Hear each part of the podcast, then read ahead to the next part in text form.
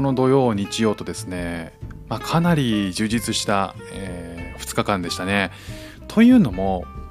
シンガポールは、えーと、先週ですねあの久しぶりに家族で、えー、5人までだったら家族であれば、えーと、外食ができるっていうふうにちょっとあの緩和したんですよね。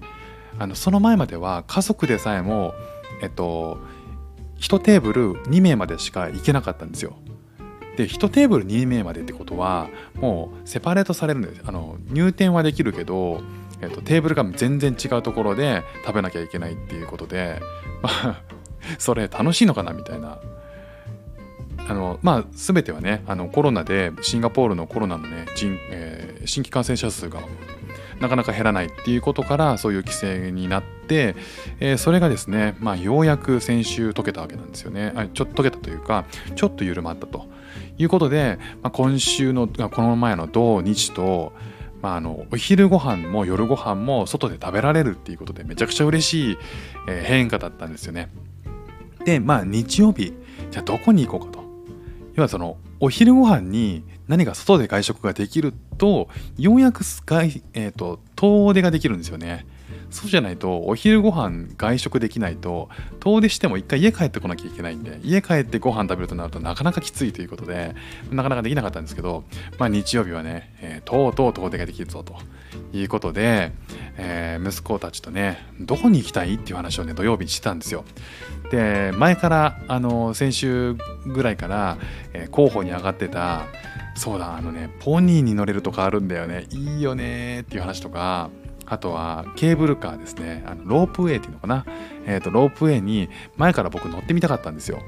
うちのあの家はそのロープウェイから見える位置にあったりするんで、まあ、そのロープウェイに乗ってどうのロープウェイからさ家探しちゃうとか楽しくないっていう話とかね。長男がロープウェイをずっとあの怖がってたんですね。でいや絶対乗りたくないと。でただだんだんねえっ、ー、と僕がかなりこうロープウェイのロープウェイ乗りたい乗りたいってずっと言っててロープウェイの乗ったらさめっちゃ楽しいよっていう話をしてたんですよ。そしたらえっと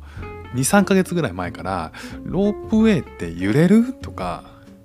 ロープウェイってけえっとなんだろうシンガポールが見えるの？とか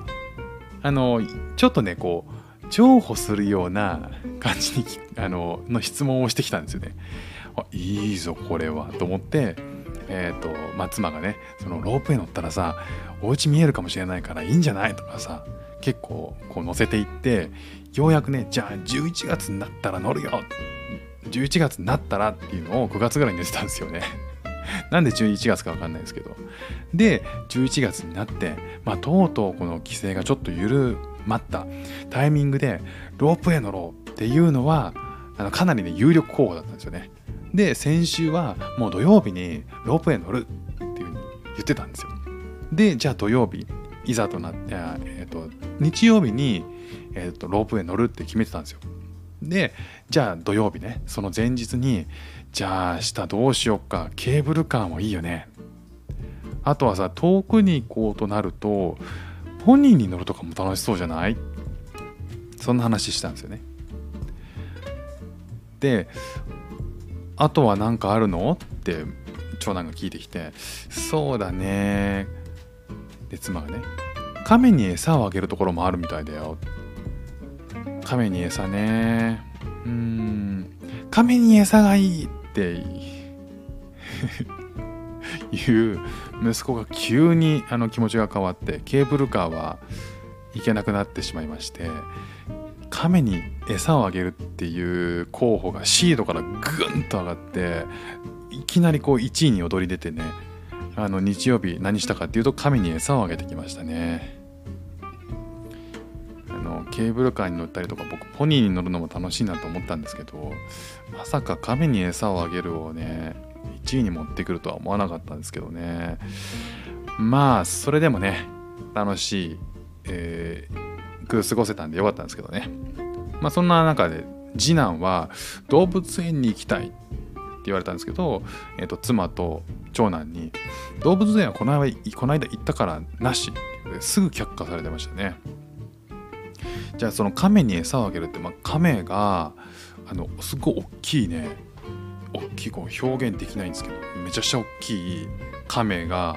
えっ、と歩いてたりする場所があるんですよ。あと水槽にいる亀もあるし陸の亀と,、えっと水の亀とどっちにも餌をあげられるっていう場所だったんですけどね。もう至る所に所狭しと亀がいて、まあ、結構楽しかったんですけど次男は、えー結構アグレッシブな性格だったんですけど意外とビビっててで次男のあの次男が歩きたくないって怖いからっていうんで僕はね最初は抱っこして、えー、と上の方からこう柵の上の方からねほら亀いるよなんて言って、まあ、見てはいたんですけどねなんか自分で歩きたくないみたいな。まあそのおかげでねあの真っ白い僕の T シャツがもう土で汚れまして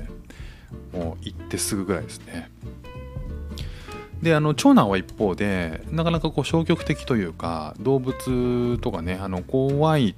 とかっていう風に言う性格だったんですけどね。例えばあの犬とかも触れなかったりとかね。次男の方は全然触っていける感じだったんですけど。逆に今日は長男の方が亀にガンガン餌をやって口の近くにあのキャベツをねあの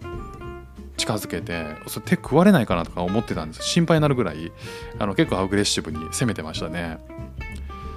あとは、えっと、亀に乗るあ亀に乗るじゃない亀に餌をあげる場所にの近くに働く乗り物を操縦できる場所があったりとかしてあのくパワーショベルとか、えっと、なんか工作機みたいなそういうのをちっちゃいのがあってそこで、えっと、子供が乗って体験できるっていう、まあ、楽しい施設もあって、まあ、ダブルでイベントを楽しめた、まあ、良かった。日曜日でしたけどね。とにかく日中激アツで。30何度だったんだろうな。あのとりあえずねこう手元のその UV 指数っていうのがチェックできる、えっと、スマホのあのアプリで見たらですね10分の9でしたね。危険だろっていう。だからもうあなるだけ屋外屋外だとしても木陰にいたりとかしてなんとかねあのその熱中症とかあとはあんまりこう暑い日光を浴びないようにはねしてたんですけどね、まあ、かなり焼けましたね、まあ、家帰って、えー、とシャワー浴びて急いでねこう T シャツを洗濯機に入れたんですけど落ちませんでしたね。土じゃなかったのかなあれ。なんか壁にちょっとこすったって感じあの壁とあとは子供の足の裏についてる何かをがついたって感じなんでしょうけど。ねなんか土だったら落ちるんだけどな。何の話なんでしょうね。そんなフック船長です。シンガポールで3歳と4歳の息子の子育てをしている主婦です。イラストに挑戦したり歌を歌ったり英語学習のことだったり海外生活で面白いと感じた日本との文化や価値観の違いそこから改めて感じた日本のすごいところなんかをお話ししております。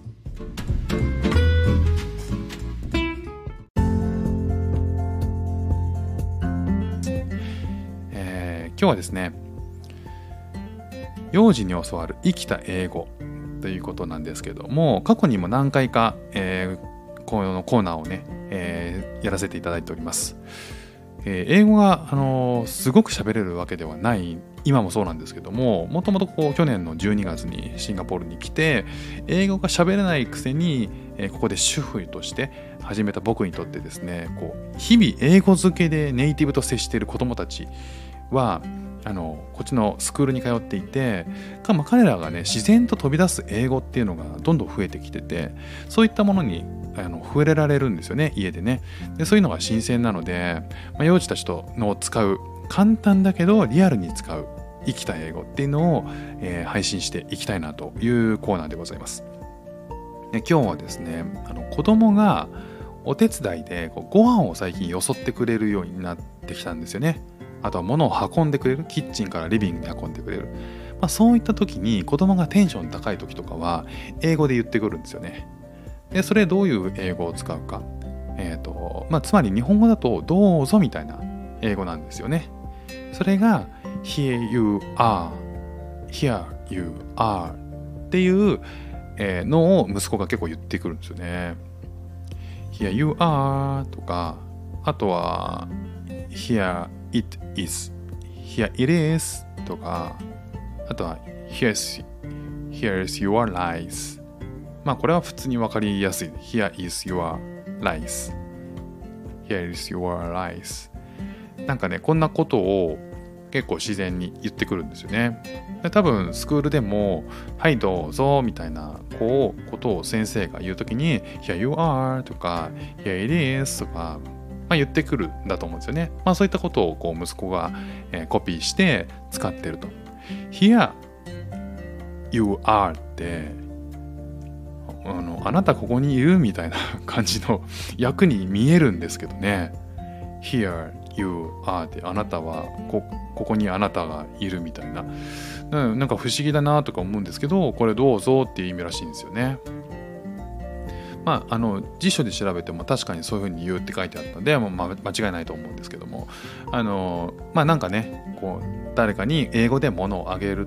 時に「どうぞ」っていう時は「Here you are」とか「Here it is」とかっていうとなんかすごくあの自然にあのコミュニケーションとして使う言葉として、えー、使えるということを、えー、息子から学びました。で、えー、と僕は Thank you って言うと、まあ、彼は You are welcome って言うんですよね。まあ、この一連のやり取りを、えー、と彼がテンションが上がってる時は英語で言ってくるんで僕も負けじと英語で返すんですけど Thank you しか言えてません。まあ、そんな感じで、えー、今日は幼児に教わる生きた英語ご飯をよそう時よ装う手伝いをした時は Here you are と言うっていうお話でした今日も聞いてくれてありがとうございましたネク船長でしたではまた